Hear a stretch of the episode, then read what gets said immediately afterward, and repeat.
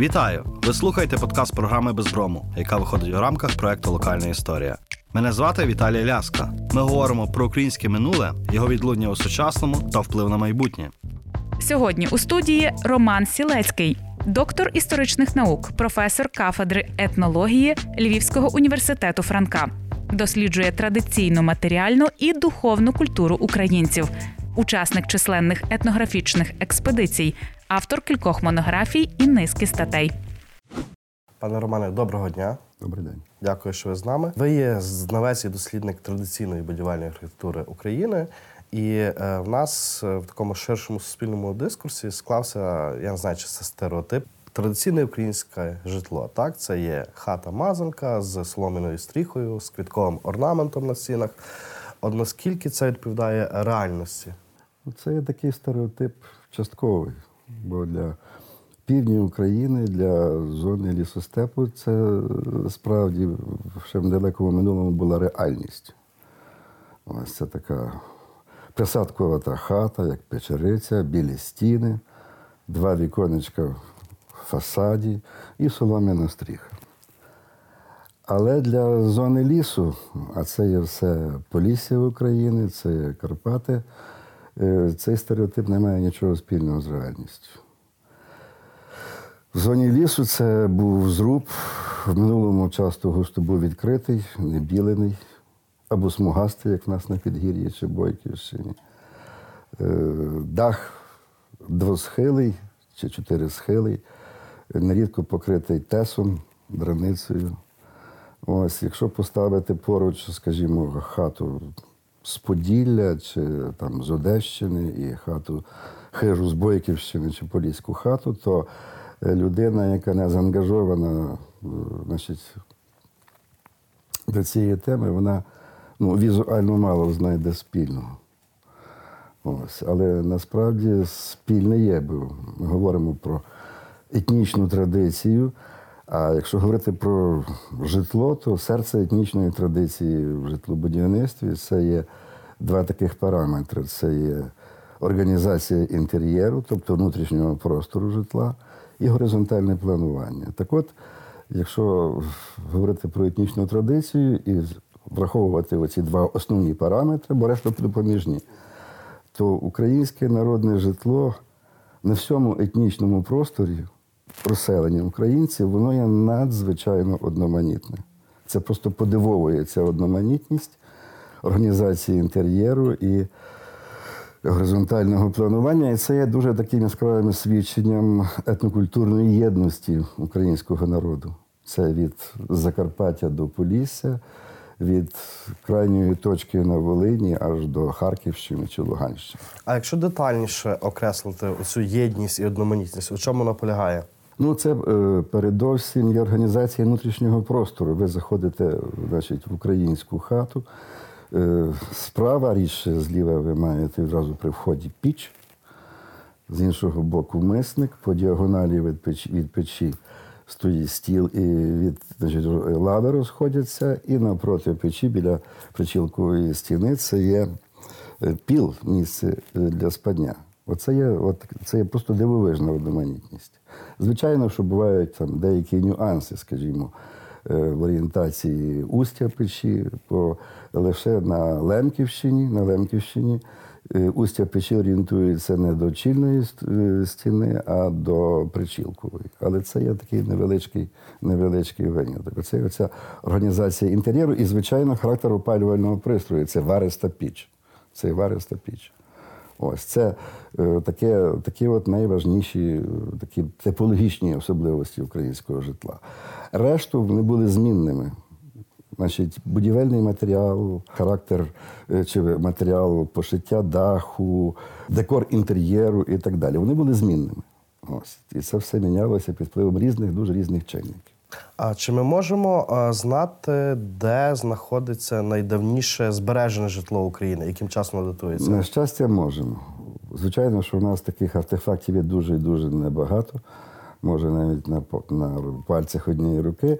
Е, Це є київський скансен, Пирогово під Києвом, Е, хата західнополіського села е, Самари Ратнівського району Волинської області. Вона датована 87 роком.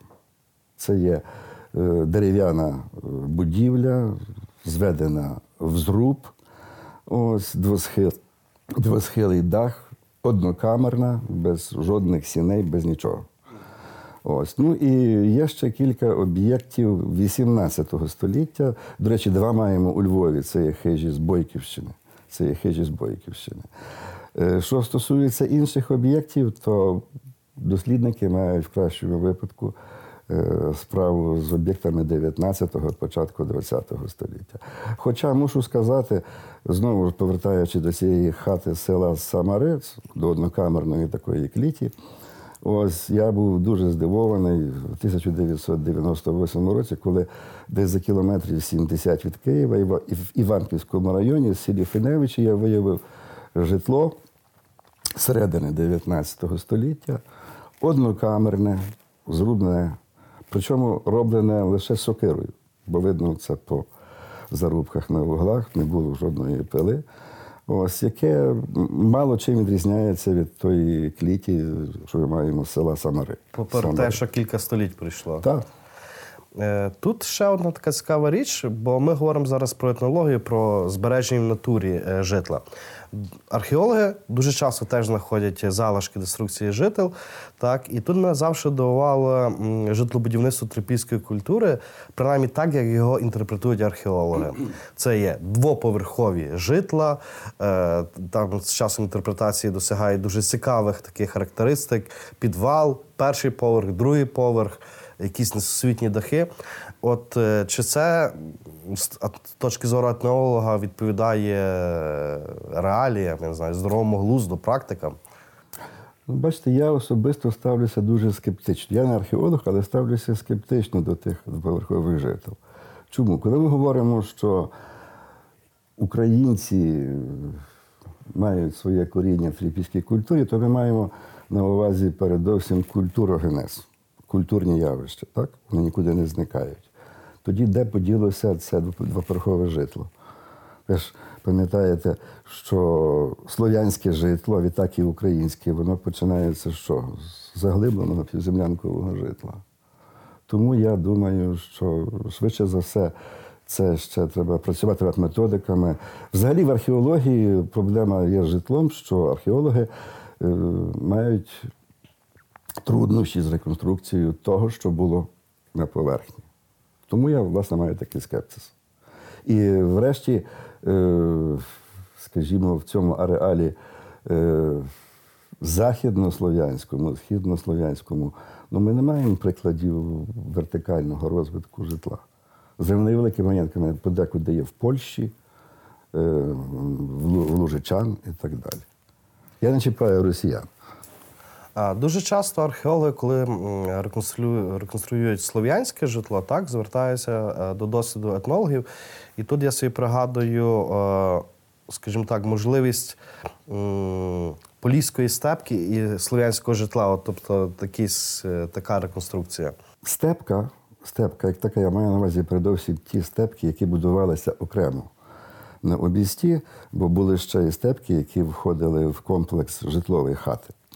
Ці нас менше цікавлять. Так от степка, вона е, візуально практично нічим не відрізняється від житла за винятком розмірів. За винятком розмірів. Це є так само тепле приміщення. Є таке поняття е, в нас в етнологів тепле приміщення. Що це означає? Це означає, що е, між вінцями зрубу є прокладка моху, і стеля присипана шаром піску чи землі. Це є тепле приміщення. Незалежно від того, чи є опалювальний пристрій, чи ні. Так от, власне, степка і, значить, власне, хата в вузькому розумінні, житлова кліть, це є два теплі приміщення. Якщо в степці зробити більше віконечко і поставити піч, Це є збільшити- житло. Так, це є житло. Е, Арабські мандрівники, там 9-8 століття нашої ери, е, описують е, будівництво житла і конструкція даху. Кажуть, що е, насипали на дах землю і так утепляли. Наскільки це так, що відповідає? Це є абсолютно реальна інформація, якій треба довіряти, бо е, скажімо, пережитки, рудименти цієї традиції збереглися до початку ХХ століття. Скажімо, в слов'янському житлі е, не було стелі. Тут е, дах присипаний землею або плитами дерну. Він е, виконував одночасно і функцію даху, і стелі. Оскільки горіло вогнище відкрите, тут не можна було зробити півземлянці е, печі. Е, в українському народному житлі цей спосіб утеплення залишився. Значить, вже навіть респонденти, які жили в тих хатах, вони не розуміли доцільності цієї традиції, казали від пожару. Ну, дерев'яну хату від пожару, присипка стелі Навряд чи навряд, чи, навряд чи вона е, збереже. А от для утеплення це було дуже і дуже істотно.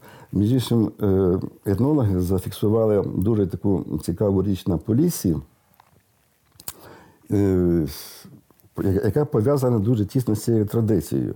Значить, тобто мова йде про те, що робили штучний шар дерну. Е, Коли зробили зруб, зробили стелю, зверху на горищі висипали е, кілька возів е, вологого піску. І в цей вологий пісок значить, сіяли, е, розсипали овес.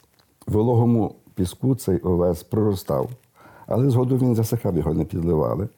І ці корінці вони скріплювали цей пісок. Це, по суті, діставали такий штучний дерн, який дуже істотно утеплював житло. Оце є е, залишки цієї традиції, про яку писав цей араб. А якщо ми говоримо про динаміку планувальної е, планування житла, так е, ми говоримо здебільшого фактично про однокамерне житло, так? Так, однокамерне житло. А коли оця система одна кімната, сіни, кухня, е, вона е, починає з'являтися? Ну, знову ж, якщо довіряти археологам, ми не маємо підстав йому довіряти, то е, такі перші е, ластівки горизонтального планування ми можемо мати вже з часів Київської держави. Скажімо, так званий давньоруський час. Скажімо, був такий археолог Юра, і він е, виявив житла, які мали, скажімо, вже сіни, і вже була збільшена камерність, горизонтальна камерність. Ось. Але мушу сказати, що е, саме оце однокамерне житло, однокамерна кліть, вона зберігалася дуже довго, особливо е, в лісових районах. Це передовсім Полісся, навіть в 19 столітті нараховували чималу кількість Чернігівських губерній, навіть київських жителів, які не мали ні сіней, нічого. Це було просто кліть. Просто кліть.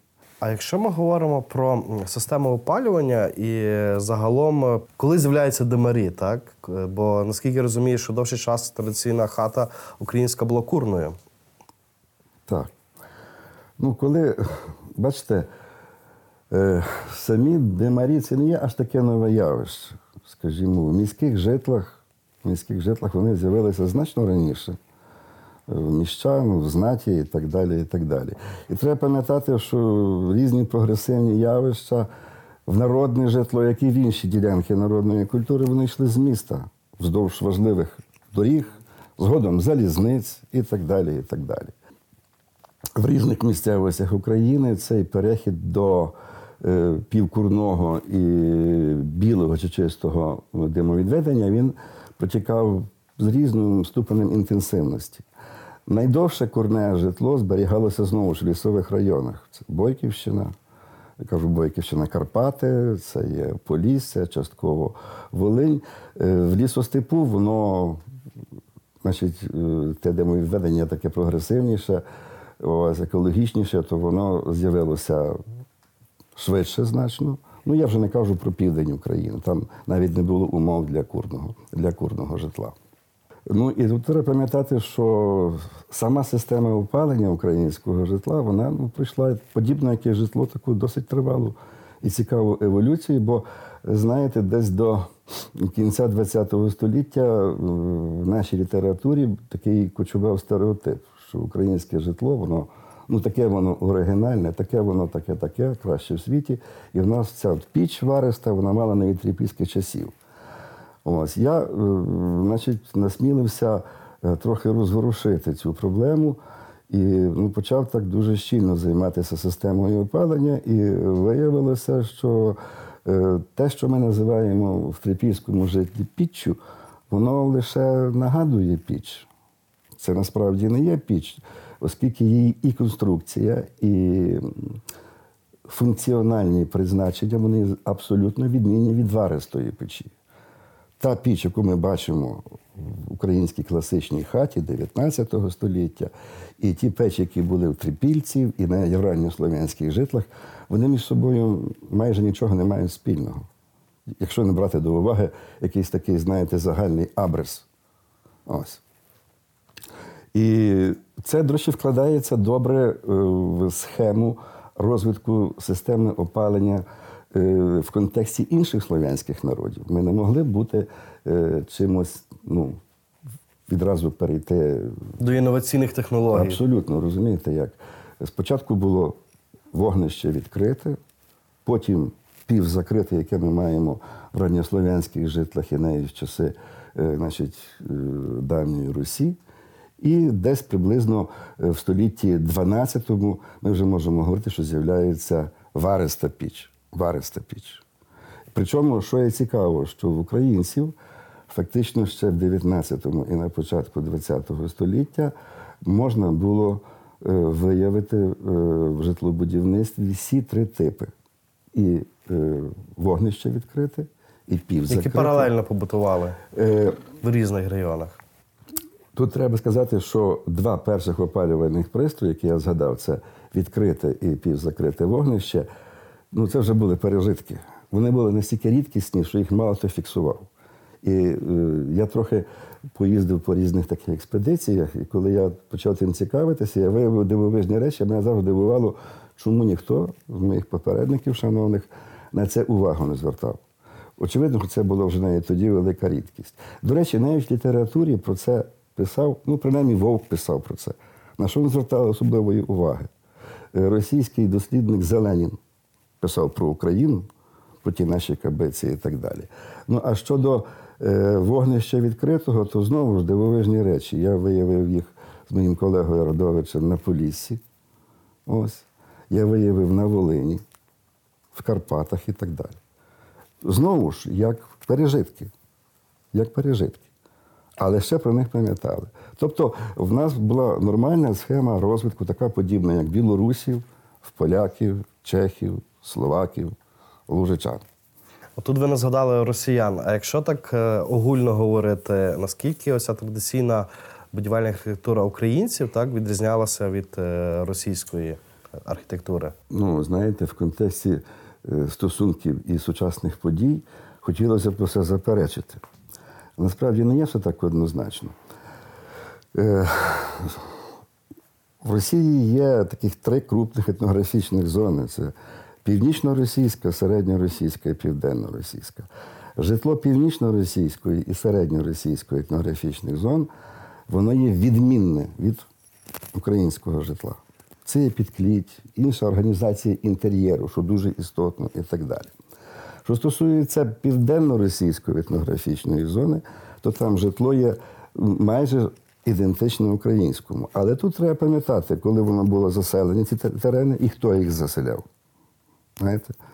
Ось, бо українські впливи тут були неминучі, і українці, які сюди переселялися масово, вони принесли вже готові форми житлобудівництва. Фактично така собі колонізація. Так, так, це відомі речі.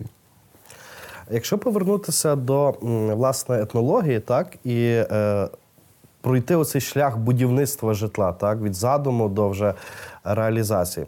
Очевидно, що окрім практичних речей, тут було б дуже багато символічно-ритуальних речей, і передусім вибір будівельного матеріалу. Так, зрозуміло, в кожному регіоні це практика, так, що є доступно з матеріалу, але водночас і була якась символіка в цьому. Ну, ви мене так підводите до моєї конячки, до будівельної обрядовості. Ну, перш ніж про це говорити, Я мушу зробити е, кілька таких коротеньких зауваг. Не буду зловживати часом, бо без них нема сенсу говорити про цю будівельну урядовість. Ну, почну з того, що людина, яка вперше знайомиться з будівельною обрядовістю, це умовний термін, це цілий комплекс різних таких звичаїв, обрядів, прикмет, гадань і так далі. Складається враження, що це є набір випадкових якихось таких забобонів, які між собою не пов'язані, мають випадковий характер і казне що і, чорне що. Для того, щоб розуміти, що таке будівельна обрядовість, треба враховувати кілька речей. Ну, перше, це те, що українське народне житло пройшло тривалу еволюцію. І воно формувалося приблизно в перших століттях нашої ери. Ось, і воно було заглиблене в землю, півземлянкою. Воно пройшло тривалу еволюцію, і воно вилізло з землі десь на рубежі першого і другого тисячоліття. Десь 11, 12, бо це знову не був одноактний процес. Це, по-перше, дуже важлива є річ. По-друге, треба пам'ятати, що ця будівельна обрядовість вона формувалася паралельно з розвитком житла. Але матеріальна культура вона змінюється, еволюціонує значно швидше. А духовна культура, світ звичаїв, вірувань, обрядів, він є значно консервативніший. Тому не дивно, що, скажімо, е, саме явище матеріальної культури змінилося, а його духовний супровід зберігається досі. Далі, ще одна заувага. Значить, ця будівельна обрядовість вона була пов'язана е, з дохристиянськими віруваннями і уявленнями. Так, це дуже істотно було. Ось. І ще одне. Е, Вона формувалася в умовах панування ідеології родового суспільства. Що це означало? Це був культ предків. Так? А якщо говорити про дохристиянські уявлення, то, скажімо, були дуже цікаві уявлення про локалізацію потойбічного світу. Він був там, Внизу. внизу. Це зрозуміло. Так? І от, власне кажучи, якщо це враховувати, ці речі, то тоді е, стає зрозумілою логіка. Логіка значить, цих різних звичаїв, обрядів, гадань, повір'їв, вірувань. Ну, знову ж, якщо говорити про будівельний матеріал, вибір будівельного матеріалу, то в українців, як і в інших слов'янських народів, принаймні, е, скажімо, східнослов'янських, західнослов'янських, е, частково навіть південнослов'янських, е, головним будівельним матеріалом традиційно було дерево, деревина. Оце був головний матеріал, і були дві такі техніки будівельні: це зрубна і каркасно-стовпова. Різні варіанти каркасно-стовпової техніки. От. Е, коли обирали цей будівельний матеріал, то е, дерево мало мати е, такі відповідні, адекватні символічні характеристики, світоглядні характеристики. Це, як кажуть гуцули, треба було вибрати мудре дерево. Мудре дерево і чисте дерево. Значить, мудрим і чистим деревом були всі дерева, які не мали природних і набутих дефектів, ось, і які е, підпадали під класифікатор придатний чи непридатний. Ці класифікатори вони були пов'язані з цими різними повір'ями і так далі. І так далі. Ну, наприклад, українці уникали певних видів деревини. Так? Ну, зокрема, ще досі можна почути про осику, про осику. Ось, що її не брали, бо вона дерево прокляте. Хоча вон, ці повір'я про осику вони вже мають такий більш апокрифічний християнський характер. Юда і тому подібне. Так, бо якщо взяти, скажімо, Полісся, і мій колега проаналізував дві сотні е, хаток поліських, то десь процентів 15 чи 20 так виявилося, що застосовували осику. Значить, правильно зрізана осика в правильному місці, вона робилася твердою, як залізо. І, до речі, коли рубали таку засохлу осику, то навіть іскри з-під сокири сипалися. Це було дуже міцне і добре дерево. Також не можна було використовувати дерев, які мали природні аномалії. Нарости різні і так далі. і так далі. Е, Дерева, з- значить, двохральні дерева, близнята. Теж не можна було. Е, Крім того, значить, набуті дефекти. Це дерева вирвані з корінням, поламані вітром, е, значить, вдарені блискавкою і так далі. Усе це значить, загрожувало різним не- нещастям. Ну і існували навіть певні такі ритуали для зрубання дерева. По-перше, перше дерево це рубали на підвалини. Ось. На пеньок зазвичай зрубаного дерева клали гроші або кусок хліба. Такі багато є різних е, звичаїв. Везли дерево лише комлем вперед, прикореневою частиною і так далі. От. А якщо ми говоримо про місце вибору так, для будівництва житла, очевидно, що там теж були якісь уявлення, де можна, де не можна, де чисте місце, де не чисте місце. Ну, на- найзагальніше, найзагальніший такий був принцип підбору місця. Місце мало бути чистим. І існувало поняття, що таке чисте місце, що таке нечисте місце. Верніше, нечисте місце. Чи нечистий пляц, як кажуть у нас тут. Все, що було пов'язано з якимись похованнями, проявами демонологічними, знахідками якихось кісток, е, згаданнями, виливаннями води після обмивання мерця, все це було нечистим місцем. Це був дуже відповідальний етап у виборі значить, е, площі для будівництва е, житла. І він був, е, мав значить, е, два таких моменти. На першому, е, значить, на, на початках, е, так би мовити, збирали інформацію в односельців, родичів, чи хтось щось не чув, чи не бачив, чи не переказував. Коли облюбоване місце, значить, цей етап перевірки перейшло, е, тоді переходили до наступного. Це було гадання. Ну, гадання є дуже різноманітні. Деякі з них є загальнослов'янські, загальноукраїнські, деякі є локальні. Ну, от таке найпоширеніше, відоме майже у всіх слов'янських народів. І в українців, в сербів, болгар, в білорусів, росіян, поляків.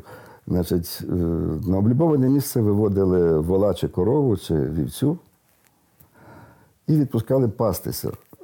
Де тварина лягала відпочивати, це вважалося, що це є добре, благословенне місце, бо це є благословенні тварини. Так.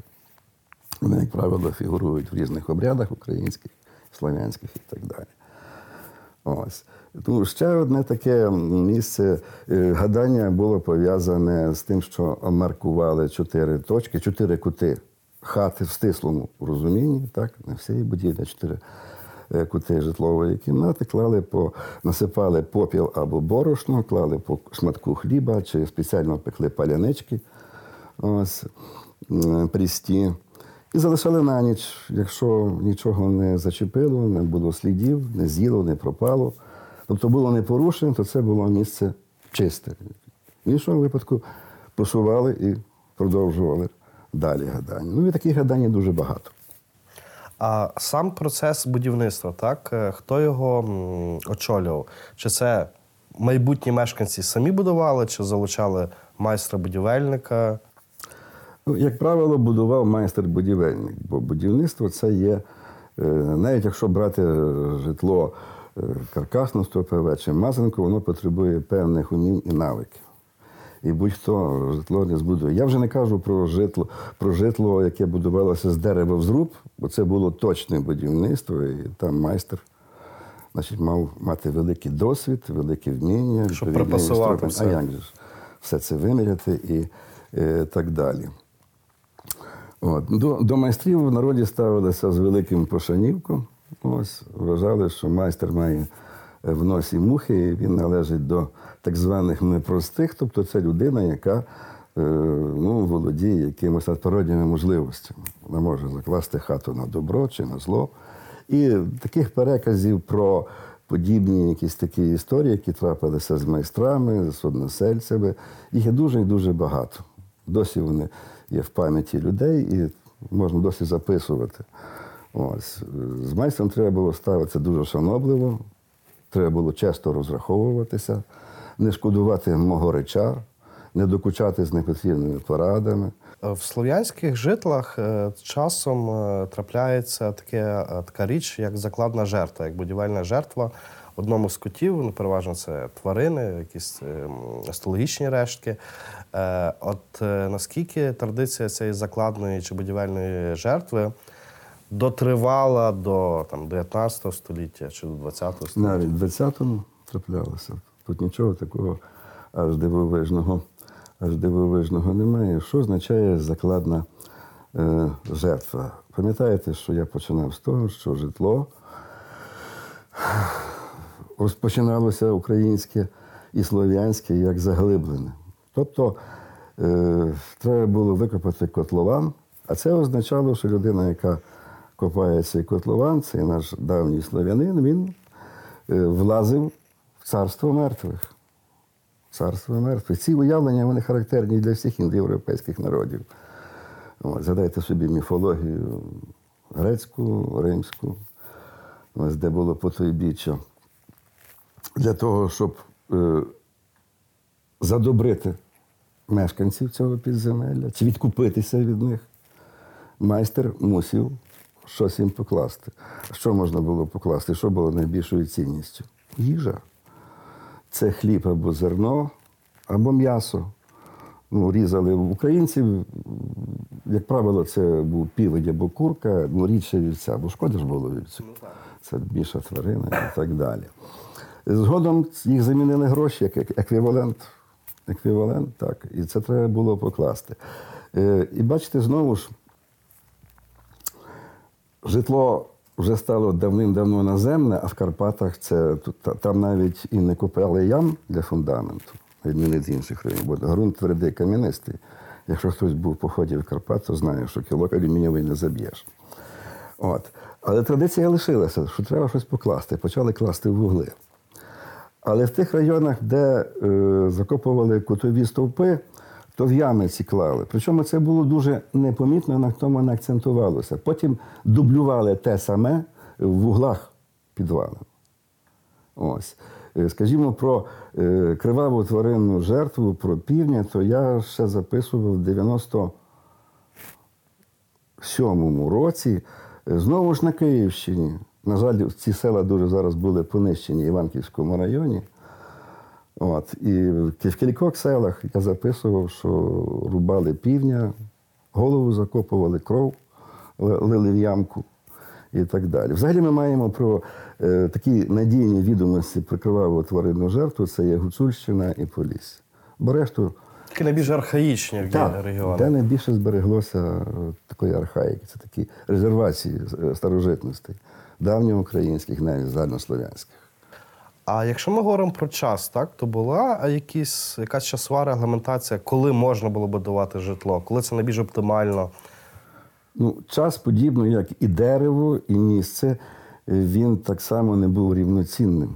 І так само до часу ставилися дуже і дуже підбирали ретельно, коли хату е, можна почати будувати, коли увійти до нової хати.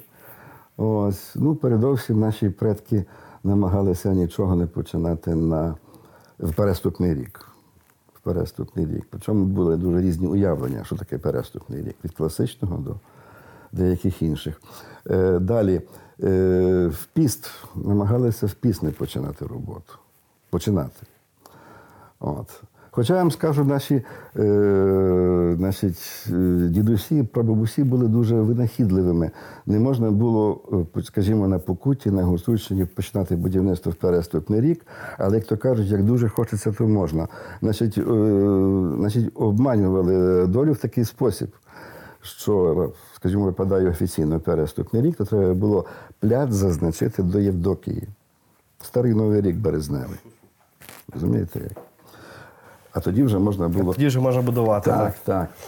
Е, також е, заборонялося е, розпочинати будівництво на певних фазах місяця. На певних фазах місяця. Найкраще це значить, фаза підповня.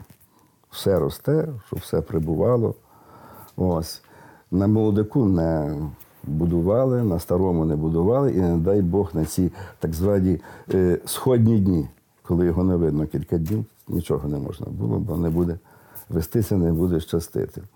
Ну, звичайно, дні тижня. Дні тижня ді- ділили по-різному. Це були е, скоромні і пісні, хлопські і бабські, парні і непарні, тяжкі і легкі. Ну, як правило, позитивні дні це були вівторок, четвер, зрідка субота, але це дуже рідко.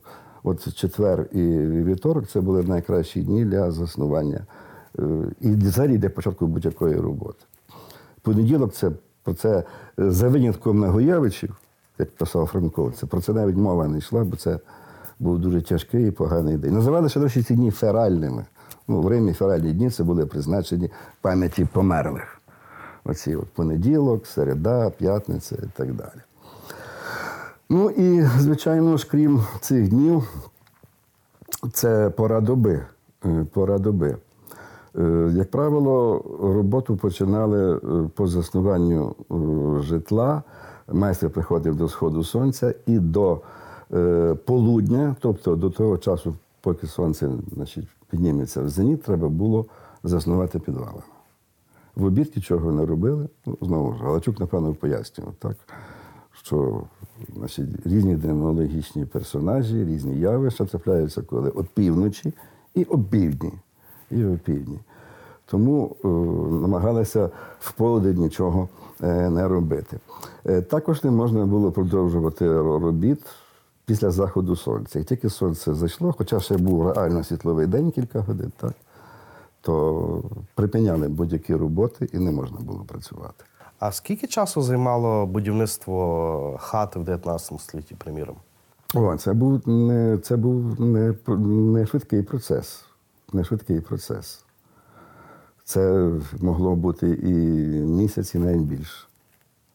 Це, це тривалий процес. Щоб все викінчити і зробити хату. Це було довго.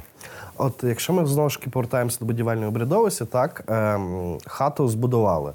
І очевидно, що тут є певні елементи теж символічні пов'язані з, з святкуванням цього процесу, вшануванням цього процесу. Будівельне деревце, наскільки я розумію, це було як така. Ну, будівельне деревце має мало стосунку до е, святкування. Ми знову ж тут маємо приклад того, що е, в нас лишився звичай, обряд, а його основа втрачена. Його роблять по традиції, бо так, він же переосмислений. Ну так робив мій батько, так робив мій дід. Значить, суть цього будівельного деревця вона полягала в тому, що коли були встановлені на даху крокви, крокви даху, так, ось лати були поприбивані, е, тоді е, майстер вивішував е, на сторону від сонця, ось там, де вільчик, е, обрядове деревце. Ну, найчастіше це був вершок е, сосни або ялини. Могла бути інша гілка, але це були найпопулярніші. Їх прибирали гарно. Ось.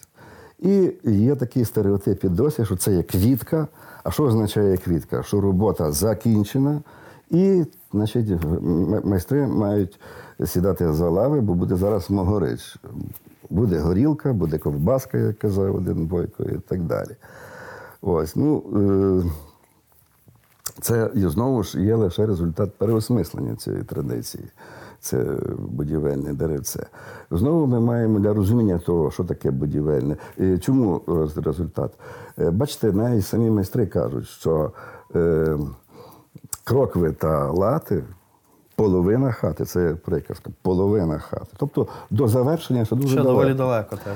Ось. Знову, щоб розуміти, що таке будівельне деревце, ми маємо знову повернутися на 2000 років назад. От. Ми з вами говорили і про ідеологію родового суспільства. Так от, кожна важлива річ, кожна важлива подія, якась акція в житті наших далеких предків, е, вона мала спиратися, попри все інше, на що? На сприяння і на підтримку предків. предків. От.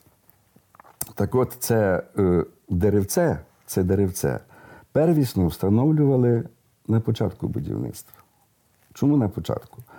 Знову ж, технологія зведення житла змінилася. І, скажімо, коли будували півземлянку, то починали з чого будувати її? Зі встановлення сох. Це є основа На, конструкції. якому, на яких даху. тримався дах. І, до речі, ще в багатьох місцевостях України ще донедавна, коли починають будувати хату, то застиркують значить, десь там біля покуті ялиночку. Мені мої студенти привозили е, фотографії з Бойківщини ще кілька років тому. Ялиночку. Але це я робив вже далеко не всюди. Це може бути е, хрестик збитий з сирих палучок, обгорнутий різним зіллям, його застиркують. А потім ту саму е, значить, квітку дублюють вже коли є крок. Розумієте як? Що означає ця квітка? Це є сигнал. Це є сигнал для предків. І за ним відразу, що слідує, запрошення. От коли, скажімо, на Гуцульщині, наприклад, чи на Полісі заснували підвалини, туди застиркували деревце, а на покоті розстеляли рушничок, клали буханку хліба, так, запалювали іноді свічку. Це є не що інше, як запрошення. Заручитися сприянням, І сприянням своїх дідів, прадідів, предків, покійних родичів. Покійних родичів. Але як я вже казав, оскільки технологія будівництва змінилася, змінилися конструкції і змістилися етапи, то це, значить, обрядове будівельне деревце чіпляють вже коли з'являється, коли з'являється е, значить, конструкція даху десь ближче до кінця, так, коли вже є коробка зроблена. Ось. Але і там ми можемо простежити залишки тої традиції від запрошення. Бо, скажімо, е, в багатьох місцевостях до цього деревця е, значить, тут там прив'язували квітки, там стрічки і так далі. І поміж тим, скажімо, такий польський дослідник Бегер, він зафіксував, що е, десь прилаштовували посудинку з кутею. Або ж колоски з зажинка. Зажинок призначався кому? Так само покійним предкам. Оце є такий індикатор. Ось. Е, Тобто, якщо говорити про присутність предків і супроводжування ними будівництва, то воно є таке двочленне. Їх запрошують. Ось. І потім, значить, коли вже покривали хату, коли вже ця квітка заважала, її знімали. І їх відправляють. Їх треба відправити, правда ж? Не будеш тримати предків тут. Відправляли їх в звичний спосіб. Цю квітку, це деревце, її не можна було викинути десь, десь так. Ось. Її або е, спалювали, причому часто супроводжували це такою гарною формулою, хай йде з димом до Бога, або сплавляли водою, потік, річка, або ж ховали на горищі, прибивали і там зберігали. На горищі, тільки на горищі. Оце була ця е, квітка. Ось, це така була е, сакральна річ, і до неї ставилася як до старої ікони. Не можна було будь-що з нею зробити. От. Це от і досі ми маємо, ця традиція вона зберігається фактично. Багато з речей в сучасному побуті індивідуального будівництва зберігається.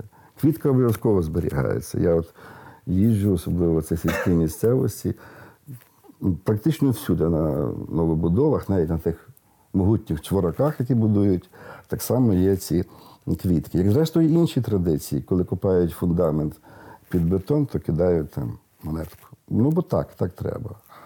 А ті обрядодії, які пов'язані з новосіллям, так у нас зараз присутні, так е, які часто називають забобонами, от наскільки вони відповідають традиційним віруванням? Вони все відповідають. Ну, пустити кота, наприклад, в першого.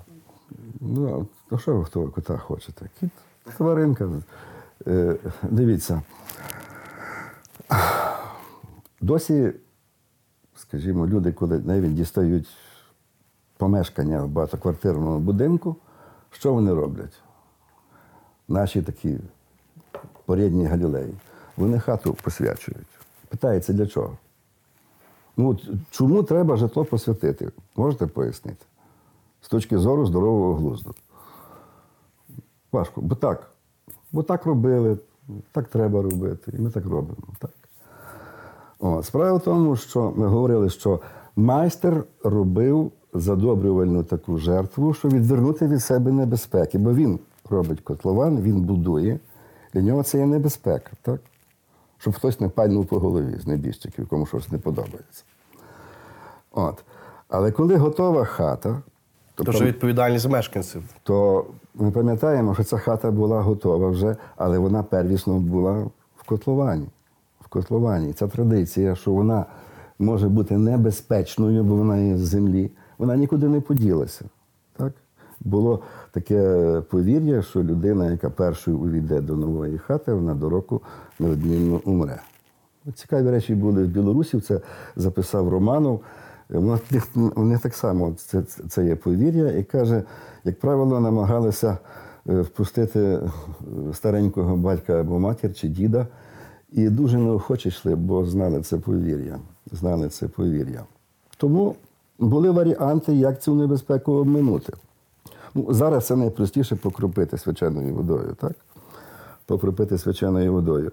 Але були інші варіанти. По-перше, можна було впустити е, дитя, дитину, хлопчика до 7 років. Дитина, е, дитя, воно до 7 років ще душі не має, і йому жодна нечиста сила не страшна. А за ним всі йшли інші.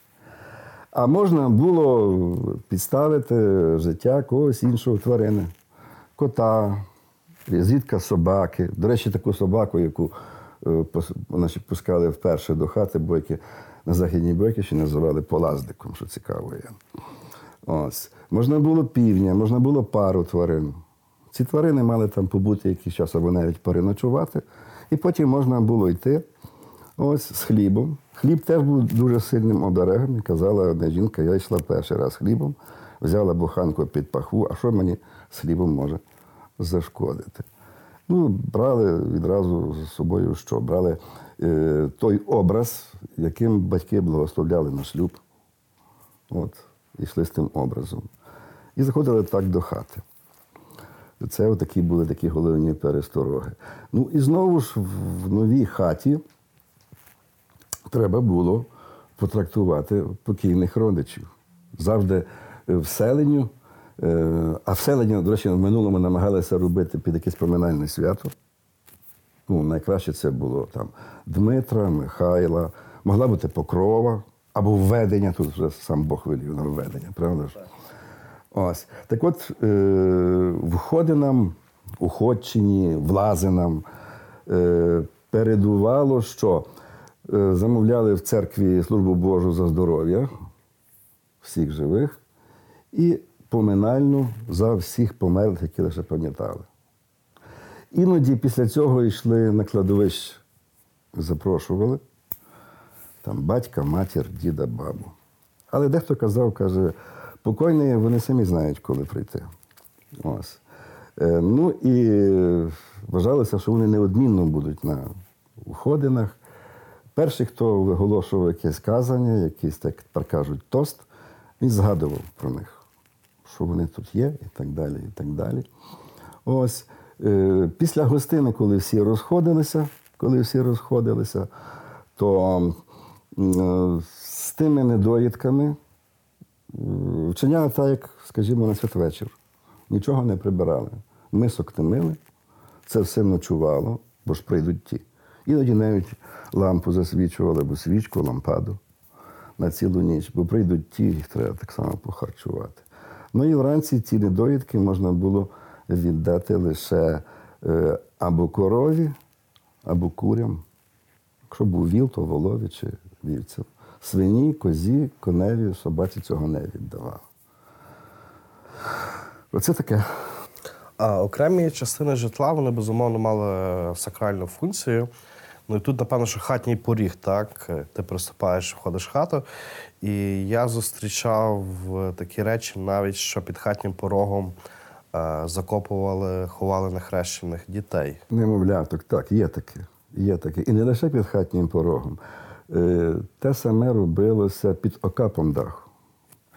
Ну, поки я це читав, то я не дуже це вірив, знаєте.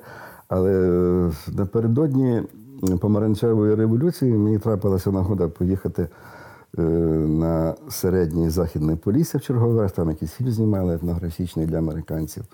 Мене запросили е, консультантом. І ми заїхали в таке село Кишин, я в тому селі вже був. Але тоді я цього не виявив. Я потрапив на одне обістя, воно було таке цікаве, там і хата, і степка. І я там ходив, никав по цьому обістю і дивлюся, е, значить, під тильною стіною, е, під окапом, ну, щось таке, як дві могилки. От от вони невеличкі, з дерев'яними хрестиками. Мене це дуже зацікавило. І бабуся мені пояснює, що тут були свого часу поховані двоє немовлят, які мертвими народилися. Розумієте як? І, власне, це дуже добре е, ілюструє цю заборону будь-що будувати під північним окапом. Навіть не можна лягати і стояти під ним. Це отаке. І те, те саме стосується порогу, хоча реальних фактів я не фіксував. Це відомо з літератури. Очевидно, що це є вже е, дуже така коляшня, коляща минувшими. Найбільш сакральною частиною хати, наскільки розумію, це було покуття, так? Е, Покуті піч. Покуті піч. Це є два місця, які були локусами покійних родичів, предків. Покуті піч. Ну, зрештою, е, на покуті чіпляли, вішали ікони, як кажуть, богів. А в теперішні часи часто густо, крім того, що там ще чіпають? Фотографії родичів померлих. Діда, баб. Це покійні предки. Розумієте як? Ну і піч, піч це завжди це є, це є і локус предків, і піч з димарем це є ну, канал контакту з потойбічним світом. Канал контакту. Ось це є дві, дві такі сакральні е, значить, місцини в хаті. Ну і особлива увага приділялася також сволоку. Сволок. Ну, бачите, сволок в хаті це не є аж таке, такий давній елемент. Первісно, сволок це була оця кладь чи сволок, який був на сохах. Який був на сохах. Ну, до сволока ставилися по-особливому. По-перше, дерево для нього вибирали супер ретельно. Його нерідко значить, на місці зрубу посвячували цей сволок. Ось, коли робили сволок, він мав, мав, е, мав виходити лише е, прикореневою частиною до сонця. Це називалося голова, що є доволі дивно, правда? Прикоренева частина дерева це є голова від земок. От. Е, по сволоку, коли вже його поклали на хату, по ньому трималися дошки стелі, не можна було нічого ні цюкати, ні підтішувати, нічого. Всі різьби, які робилися на сволоку, тобто це різні апотропеї, інформація про це, хто коли е, будував цей дім і так далі, вони були на сволоку, вони робилися до його встановлення. Нерідко, крім цієї плоскої різьби, цієї інформації, хрестів, розет, Також е, різьбою прикрашали, ну це прикрашали, це умовно прикрашали е, два кінці сволока. Той, що виходив на двір, було видно з вулиці, і той, що був, той, що був в сінях. Е, На Полісся, згодом в Карпатах, ми виявили дуже цікаву річ, що та частина, яка виходила на вулицю, вона мала форму якоїсь антропо чи зооморфної істоти, іноді з рогами. Ну, це є в моїй монографії і наших публікаціях з Радовичем. Ось. Е, В селі Ігнатполь е, на Поліссі середньому, то ми виявили дуже цікавий сволок в хаті середини 19 століття, який, крім цієї такої морди з ріжками, він мав ще ніжки в сінях. Це був сволок з рогами і ногами. До речі, ту частину прикореневу, навіть якщо вона не має жодної різьби, а просто обрізана, яка виходить на вулицю, досі називають головкою. Головкою. Ось. І, ну і з сволоком пов'язані різні обрядодії, магічні операції, скажімо, е, лікувальна магія і так далі. Сволок є такою сакральною частиною житла. Ну, чому? Зрозуміло, чому, бо від нього дуже багато залежить. Уявіть собі, що якщо сволок не витримує цієї ваги землі, яка є на дошках, ну то Падає. так, так. От. Так що до сволока ставилися дуже і дуже уважно і ретельно. Е, Ви сказали, що піч була одним з тих основних сакральних елементів житла. От як піч виглядала в 19 столітті? Бо ми знову ж таки говоримо про певну еволюцію, так? От я пригадую свою сільську хату, збудовану в 20-х роках, то там в кухні піч, яка переходить в п'єс е, вже іншій кімнаті. Ну, конструкції печі були дуже різні у піч. Значить, е, щоб так найпростіше описати, це було підвищення. Воно могло бути різної конструкції: з каменю, з глини, з дерева, взруб, каркас був збудований, засипана пустота землею. Е, З обапалків робили перекриття, змащували глиною, давали е, бите скло або в минулому, подібно, як і, до речі, в радньослов'янський час на Черіні, це череп'я збитого посуду. І робили значить, піднебіння, барабан, барабан чи склепіння, по-різному називають. Ось, його робили півкруглим, потім вирівнювали. І це був такий собі куб. Це найпростіша піч. Вона в нас, до речі, в Скансні, якщо комусь цікаво, можна побачити, без жодних пристроїв для димовідведення. Ось. Зверху можна було лягати спати, відпочивати, стелили кожух чи там ще щось. Ось це була найпростіша така, от, е, такий примітивний опалювальний пристрій, без жодної кухні, без братрур, без казанів і так далі. Але треба сказати, що ця піч е, це був дуже такий корисний винахід, бо вона була універсальною. Е, Піч, на відміну від опалювальних пристроїв, скажімо, ранньослов'янських жителів, вона дуже ефективно огрівала, обігрівала житло. Вона розжарювалася, її закривали. Ось, і вона поступово випромінювала тепло, довго тримала тепло. На відміну від, скажімо, тих підзакритих вогнищ, які були в ранніх слов'ян, ось, які часто густо будувалися навіть без зв'язуючого матеріалу, воно швидко втікало. Крім того, піч відкривала колосальний арсенал способів термічної обробки їжі. Це печіння, сушіння, варіння, смаження і так далі. Тому у нас така і кухня багата, бо у нас піч. Якщо ви поїдете в якусь Чорногорію, там значить, ніби все день-два дуже добре, але там все гріль, гріль, гріль, гріль, гріль. А піч це не гріль. Це щось значно, значно цікавіше. От. Е, але і піч вона мала певну свою еволюцію. І знову ж ті новації, які відбувалися з піччю, як опалювальним пристроєм, вони йшли з міста. Вони йшли з міста. Ну, спочатку е, відокремилася функція обігрівання житла. З'явилися груби. Ну, в житлах козацької старшини, дрібної шляхти, вони появляються. Я вже кажу про міщан, вони з'являються доволі рано, ті груби. Згодом вони з'являються і в житлі селянському, ці груби. Е, іноді замість окремої груби в окремій кімнаті, чи не в тій кімнаті, що й була піч, її функцію виконувала лежанка. Це, значить, переобладнували запічок з боку.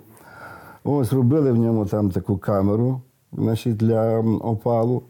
І вона, викор...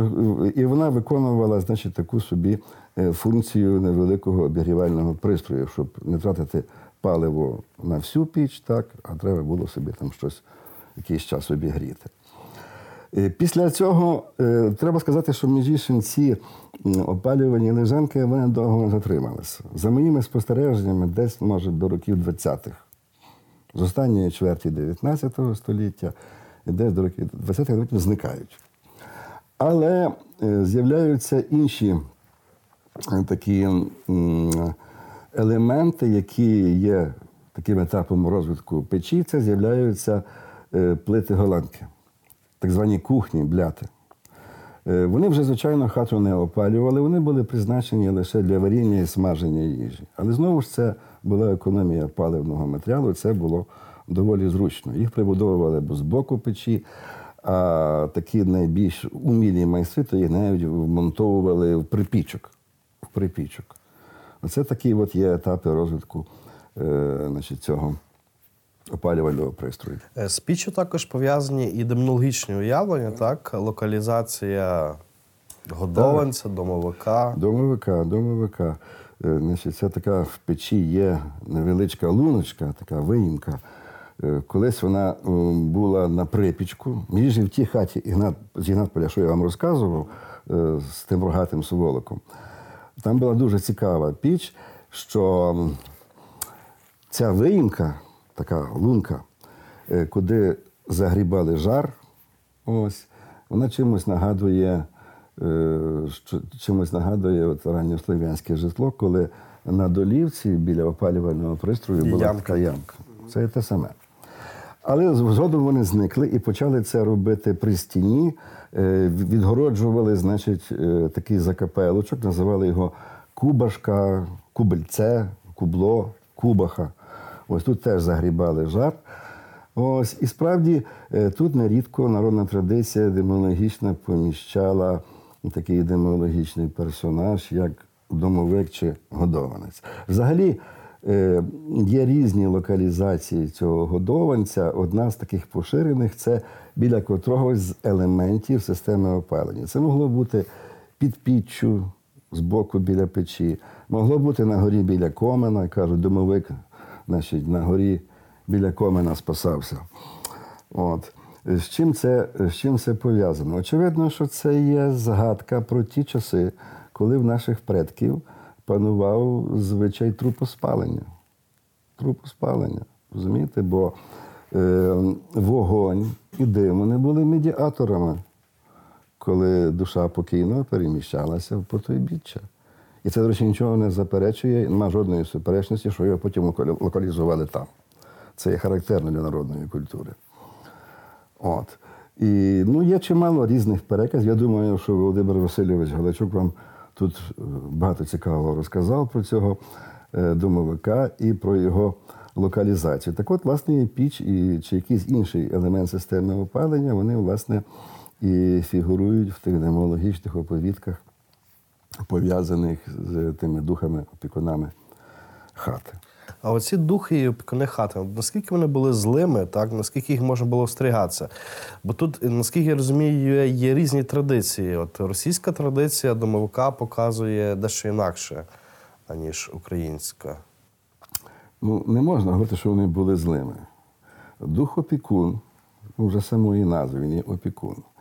Він опікувався і, як кажуть поліщуки, сприяв, сприяв мешканцям хати, коли поважали його заповіти, моральні устої, коли з ним поводилися належним чином, годували значить, під час поминальних свят і так далі. Тоді він сприяв. Але певних речей він не любив. Певних речей він не любив. І він за це міг покарати. Він не любив, ну, наприклад, не любив, коли жінка виходила за межі е, оселі простоволосою. Ну, наприклад, так. Чи не любив в деяких місцевостях, у нас на заході, коли його годували солоною їжею, солили нам їжу, так? І так далі. Якщо ми говоримо про інтер'єр традиційної хати, от е, інтер'єр і планування, так? От питання стелі. Ви казали, що стелі довший час не було. А коли стеля зафіксована, як така? Важко сказати, коли вона зафіксована, бо ми не маємо до того джерел. Розумієте, Е, коли житло вилізло з землі, археологія стала безсилою, то ми з 14 століття, десь ну, по кінець 18-го, ми майже нічого не знаємо, за винятком писемних джерел. От був такий етнолог е, Микола Приходько, він написав дуже цікаву статтю під доволі е, такою безликою назвою «Некоторі вопроси історії жилища на Україні. Але, е, значить, незважаючи на таку назву, це є просто безцінна стаття, оскільки він тривалий час досліджував архівні документи. І він познаходив чимало різних відомостей про житлобудівництво. Про житлобудівництво. І е, саме оця стаття вона і е, заповнює цілий ряд лакун. Але про плоску стелю в народному житлі, коли вона з'являється, важко сказати. Можу сказати, що е, на Поліссі ще донедавна можна було зустріти так звану горбату стелю. Це є, власне, Яка повторює дах, чи як горбата? Ну, послухайте, горбата стеля вона є зрубна. Первісно, первісно, вона була, вона була суміщена з дахом. Згодом її стали робити, ну, робили за традицією, вона ж була розрідженою. Розумієте як? Вона була розрідженою і казали, що це від злодія. Але це є власне пережиток оцього, цієї давньої стелі горбатої, коли і стеля, і дах були суміщеними. От. Важко сказати. Ну, я думаю, що в 19 столітті це, це вже були плоскі стелі, звичайно. А долівка переважно була глинобитною? Так, це було дуже тепло і дуже, дуже зручно. Уявіть собі, е, однокамерне житло, живе сім'я, в хаті піч, жінка щось там порається з чавудами, десь щось капнуло, ляпнула, вона собі в суботу е, взяла і це свіжою глиною підмазала. Більше того, е, в таких житлах, ну таких заможніших 19 століття, можна було таку річ спостерігати. Значить, хата вже є з підлогою дерев'яною, а оцей сектор, який є напроти печі, він є Глиняний. глиняний. Бо було дуже зручно. І було тепло, до речі. А система освітлення. Угу. Система освітлення. Ну, система освітлення була сумна. Це була е, так звана лучина або скіпки. Їх робили ну, найчастіше робили липові або ж робили з такої жирної смолянистої сосни. От. І, е, скажімо, поліщуки вони е, використовували в минулому так званий посвіт. Це е, значить, таких чотири дроти, які підвіш... були підвішені до стелі. Внизу, десь на рівні грудей приблизно, була решітка до них причіплена, і туди клали цю лучину. І вона горіла. Був мішок, е, який промащений глиною, щоб не загорілося. І воно виходило крізь отвір стелі. Значить, і такий спосіб освітлювалися.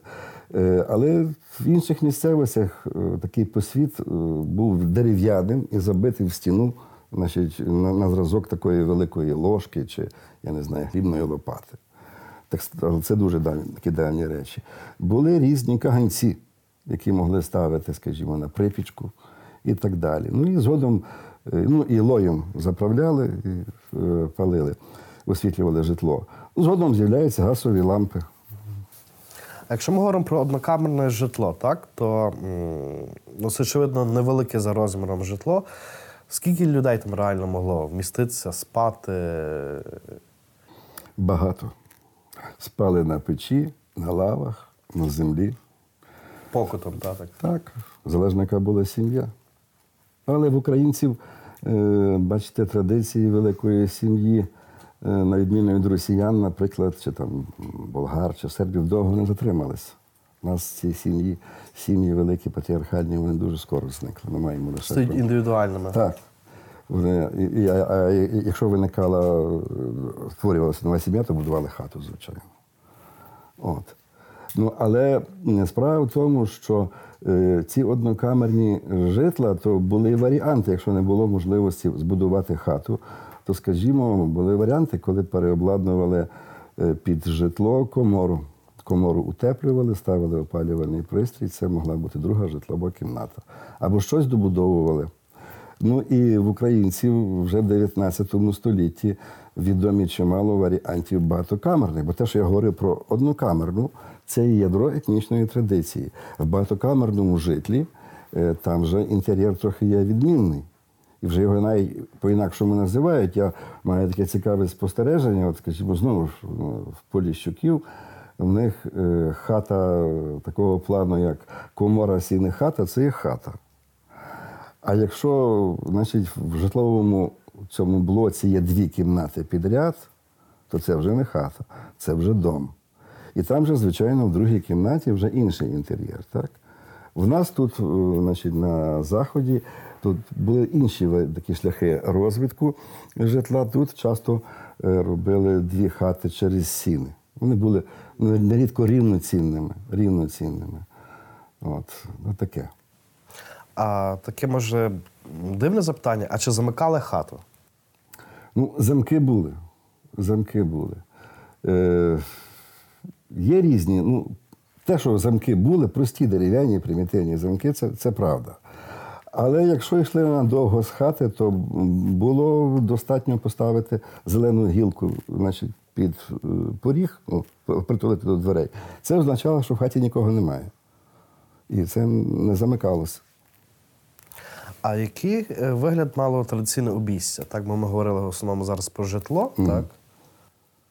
Ну, житло і господарські будівлі. Е, Набір господарських будівель він залежав від типу господарства. Ну, бо уявіть собі, там десь, ну, наприклад, на Поділлі чи на Бойківщині це одне, так. Ось це від е, заможності селянина. Значить, що він міг собі дозволити, скільки худоби, скільки добра і так далі.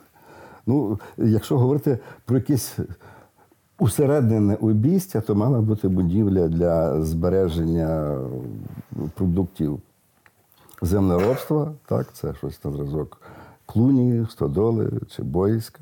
Ось.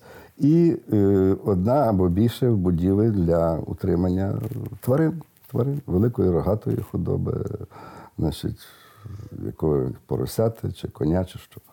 А розміщення житла е, відносно вулиці, так? Чи тут були якісь особливості? Були, були особливості. Ну, в українців, бачите, і це навіть відзначали російські дослідники, що в українців орієнтація хати фасадом на сонячні сторони світу, як правило, на сонце, на літо, ось, вона носить характер етнічної традиції. І нерідко буває так, що є вулиця, а хата повернута до неї тильною стороною. Тому що фасад виходить на сонце на літо.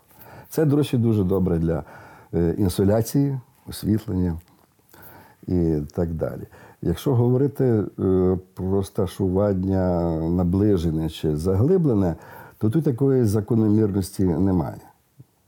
Могло бути наближене розташування. Це все залежало від конкретних умов, конкретної парцельки, на якій збудована хата і так далі. Є інше спостереження, яке я маю знову ж з Полісся, бо там е, є чимало сіл, так званих шляхетських, де століттями живе дрібна українська шляхта. Так звана ходочкова. Так. Так, так. Так от, е, шляхетські села, відміну від мужицьких, вони, як правило, є бідніші, бо давали гіршу землю, значить, і так далі. Ось. Але шляхетські е, села, вони в минулому були забудовані безладно. Кожен шляхтич на своєму куску землі будував як хотів.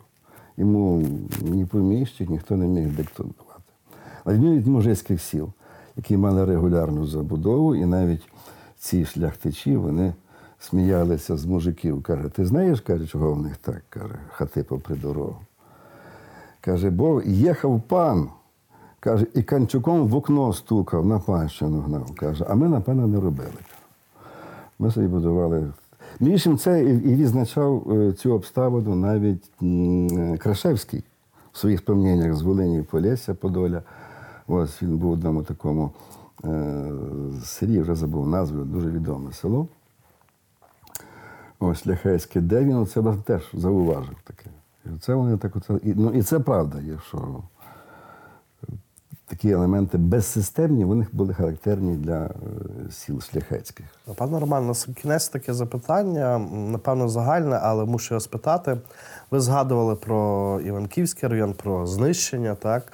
Е, Якщо загалом по Україні, от е, традиційна дерев'яна архітектура, в якому вона стані зараз перебуває, і чи не може бути так, що за кільканадцять чи за я не знаю скільки років ми справді ті всі речі можемо бачити лише в скансенах? Саме так. Саме так. І найгірше з того всього, що Скансени не мають достатньо коштів і можливостей, щоб виявити, привести і музеїфікувати їх.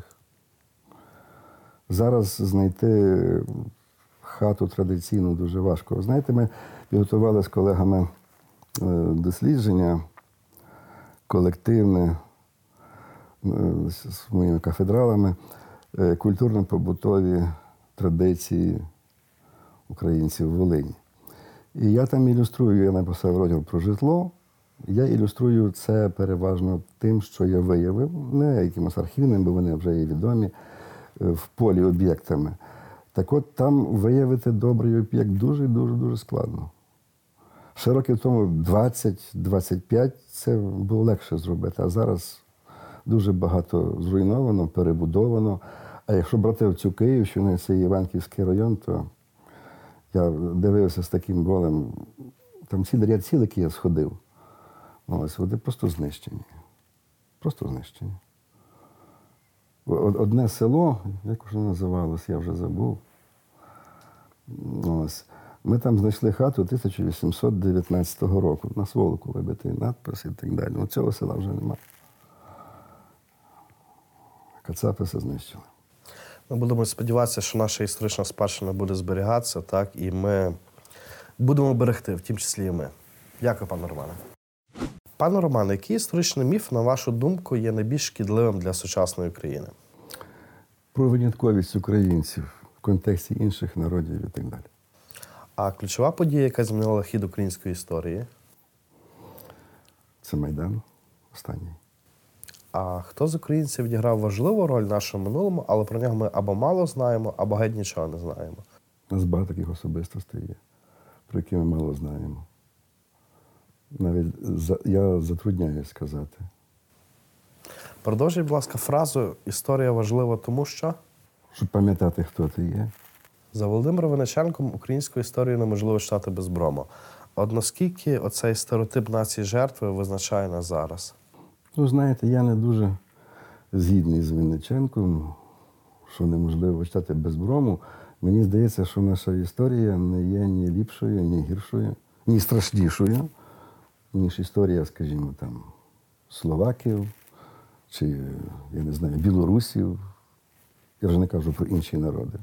Ми собі так думаємо. Бо ми знаємо, чого ми так думаємо, але ми в цьому сенсі не унікальні.